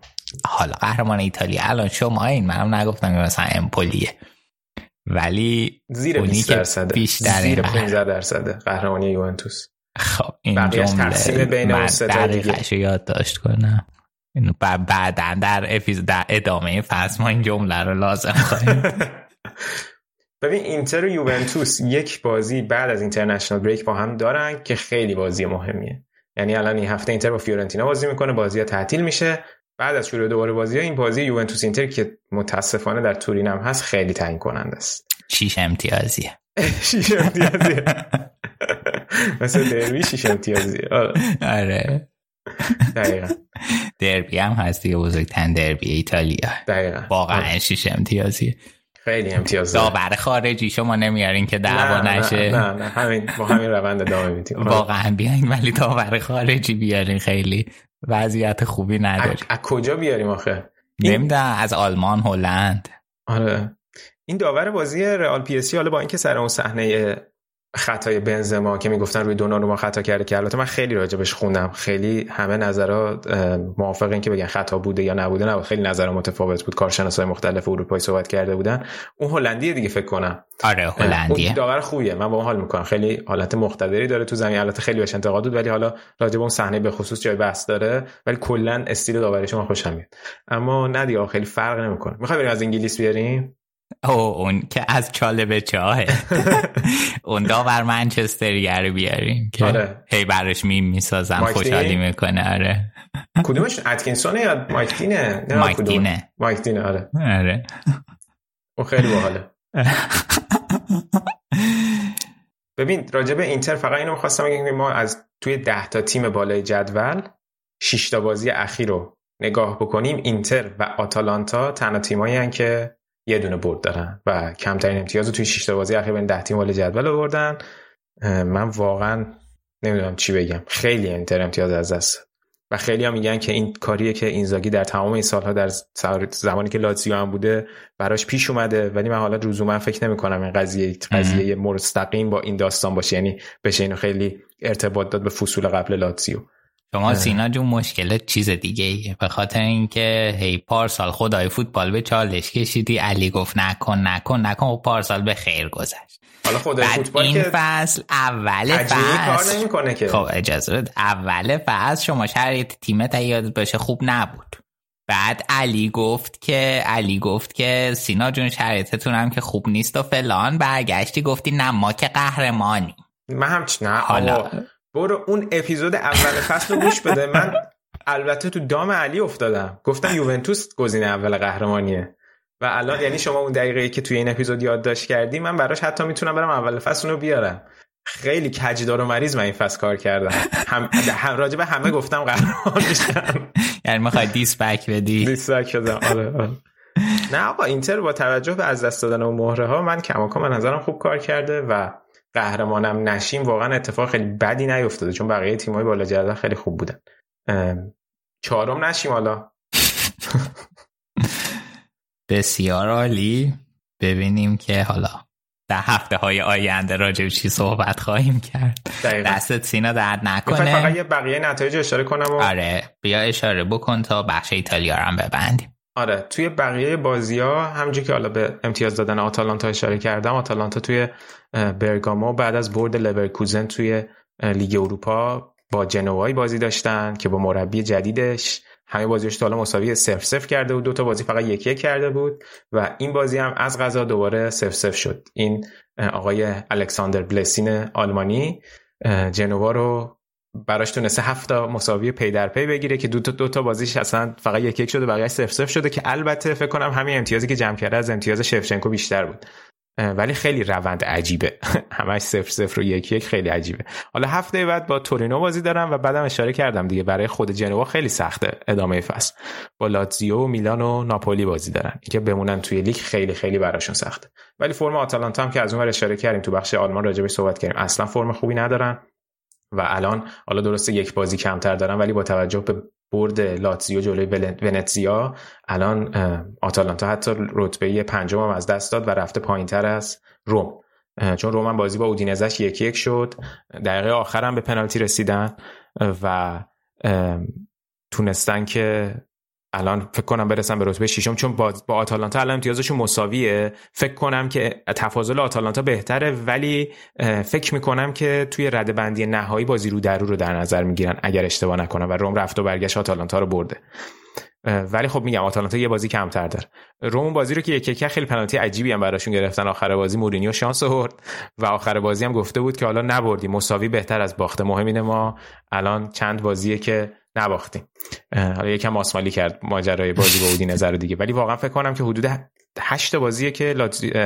6 تا آره دیگه تقریبا 8 تا بازیه که توی لیگ روم نباخته و حالا به نسبت اول فصل روند بهتریه. ولی خب اصلا مساوی یعنی به باخت خیلی نزدیک بودن دیگه. شانس آوردن. حالا پنالتی هم براشون گرفتن لاتزیو هم که در خلال صحبتام اشاره کردم تونستن با یک تک گل چیرو ایموبیل از روی نقطه پنالتی ونتزیا رو ببرن و برسن به رتبه پنجم جدول. حالا البته آتالانت هم یه بازی کمتر داره دیگه. آره دقیقا اون بازیشو ببره میشه پنج و یک امتیازه میاد پشت سر یوونتوس رتبه پنج. آره. ولی الان رسما هفتای بالای جدول. آخه حتی فیورنتینا هم یه بازی کمتر داره 46 امتیاز است. یعنی فیورنتینا هم بگیم که اون یک بازیش رو اگه که امتیاز بگیره هم امتیاز لاتزیو میشه و امتیازش از روم هم بیشتر میشه. یعنی می‌تونم اینجوری بهت بگم که 8 تا تیم بالای جدول رتبهشون خیلی رو هواه. هیچیش مشخص نیست. بسیار عالی. به این میان سینا جون یه لیگ جذاب. همین می‌خواستم به سبک این page ای اینا که page هواداری ایتالیا یا می‌خوان جو بدم بگم که ببینید چه لیگ جذابیه. حالا از این لحاظ جذاب هست حالا جذابیتش تهش به چه درد می‌خوره وقتی فوتبال نمیاد تو این فوتبال؟ همون دیگه پروپکانی نمی کنی نه پروپکانی همون خوب نیست. پروپکانی همون زننده است. من اینجوری بهت بگم. پروپکانی های این کانال هواداری ایتالیایی. منظورم ایرانی نیستم کلا در این خبرنگاری که روی ایتالیا کار می‌کنن مقدار زننده است. بسیار عالی. دستت سینا درد نکنه. مرسی از شما که با این اپیزود از رادیو آفساید همراه بودید. فراموش نکنید که رادیو آفساید رو در شبکه اجتماعی دنبال کنید. توی یوتیوب حتما ما رو subscribe کنید. روی زنگوله فشار بدید تا از ویدیوهای جدیدمون مطلع بشید. ما اونجا ویدیوها و محتواهایی می‌ذاریم که معمولا توی اپیزودهای هفتگیمون نیستن. ممنون که به ما گوش می‌دید. معرفی ما به دوست و آشنای فوتبالیتون یادتون نره. خدا نگهدار.